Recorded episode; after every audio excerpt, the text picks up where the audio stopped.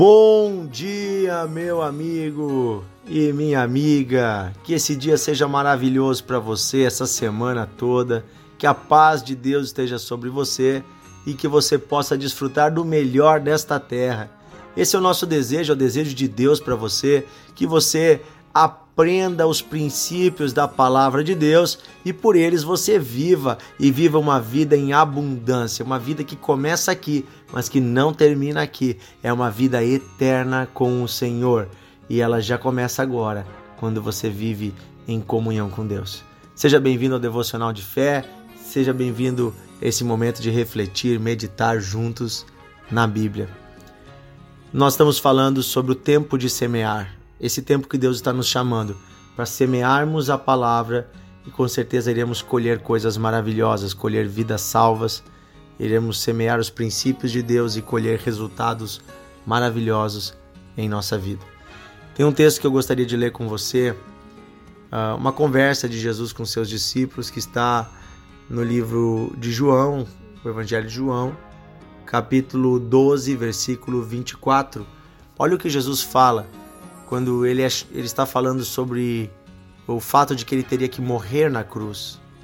E aí ele diz o seguinte: Em verdade, em verdade lhes digo, se o grão de trigo caindo na terra não morrer, fica ele só.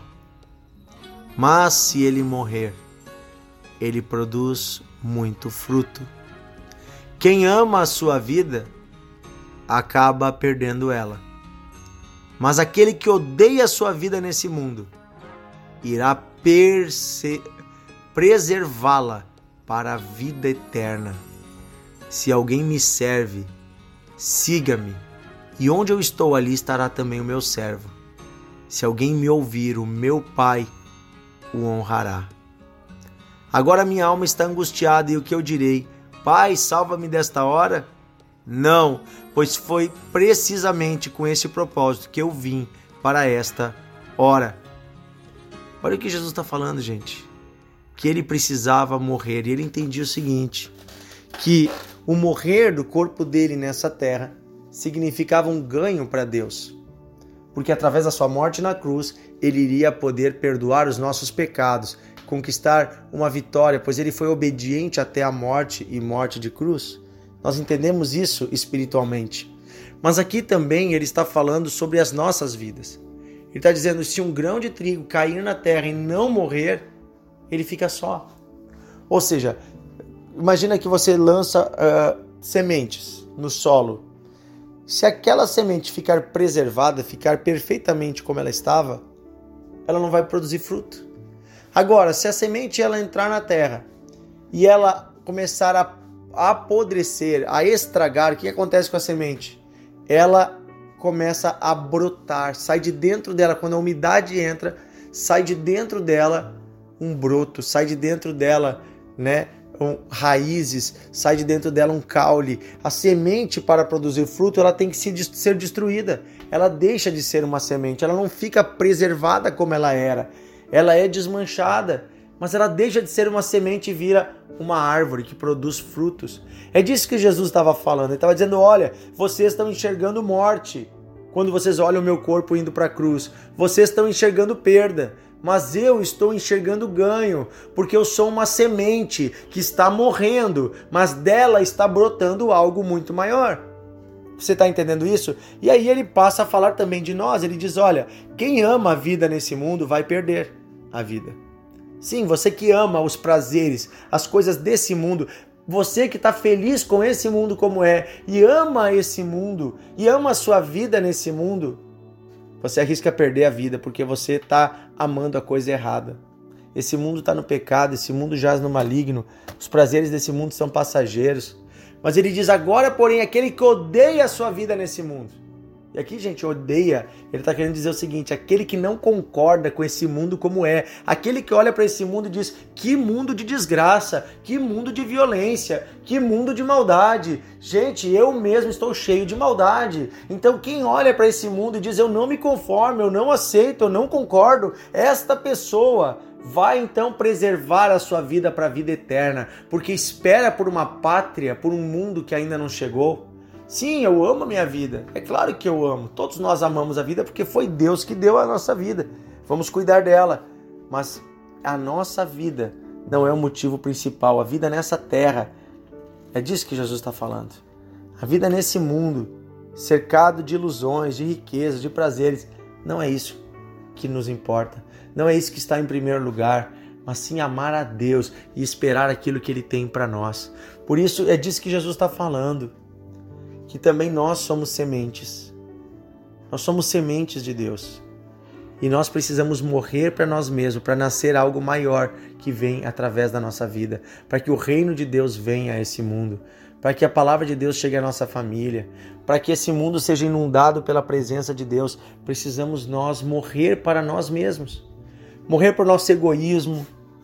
Eu mesmo, por exemplo, estou aqui agora gravando esse devocional, né, conversando com você. Para fazer isso, eu tenho que estar tá deixando de fazer outras coisas. Poderia estar tá trabalhando, ganhando mais dinheiro poderia estar fazendo coisas né, que me trazem um prazer momentâneo.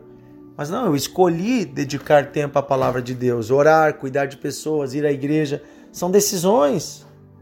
São decisões, mas através dessas decisões, eu estou ajudando a transformar esse mundo pela palavra de Deus. Veja, quem quer servir a Deus precisa negar a si mesmo. Precisa fazer a obra de Deus, não as suas obras, não a sua vontade. Precisa servir a Deus. Uma mãe que ama a Deus, ela vai servir a Deus cuidando dos seus filhos, mesmo quando isso implica ela deixar de lado a sua vontade. Um pai que ama a Deus vai cuidar do seu filho, dos seus filhos, vai honrar sua esposa, mesmo quando isso implica deixar de lado a sua vontade. E é disso que Jesus está falando, sobre a importância da gente viver uma vida com Deus, sobre a importância da gente colocar em primeiro lugar o reino de Deus. A semente que não morre fica sozinha, mas a que morre produz frutos. Vamos morrer para nós mesmos e viver para Deus, para a vida eterna. Amém? Você quer isso? Jesus disse que aquele que não nascer de novo não entra no reino. Entregue o seu coração ao Senhor. Diga, Senhor, eu quero morrer para a minha natureza humana e eu quero viver uma nova vida contigo. Querido Deus e Pai, obrigado porque o Senhor está conosco. Porque a tua palavra é vida, é esperança. Pedimos que essa palavra penetre o mais profundo do nosso coração, que o teu espírito nos encha. Queremos viver para ti todos os dias da nossa vida, queremos ser inundados por ti, Senhor. Perdoa os nossos pecados, Senhor. Lava-nos de toda maldade, toda malícia, toda sensualidade, Senhor. Ajuda-nos, Senhor, a sermos como essa semente que morre para produzir uma árvore, uma planta e que dá muito mais fruto. Queremos ser multiplicadores no teu reino, como Jesus, Senhor, que entregou sua vida, mas ele depois a recebeu de volta multiplicada. Agora a vida dele é eterna não mais naquele corpo mortal, agora é num corpo glorificado. Assim nós também queremos, Senhor, receber um corpo glorificado, um corpo eterno no dia da ressurreição. Queremos estar contigo, Senhor, mas não apenas porque queremos um presente, mas porque queremos estar contigo, Senhor, na tua presença. Ela é o nosso maior presente. Nós te amamos, Senhor, e nós amamos o dia da tua vinda. Esperamos esse dia, ansiosos, aguardamos o dia em que todo o universo será restaurado. Esse universo que foi abalado pelo pecado será restaurado pela tua glória.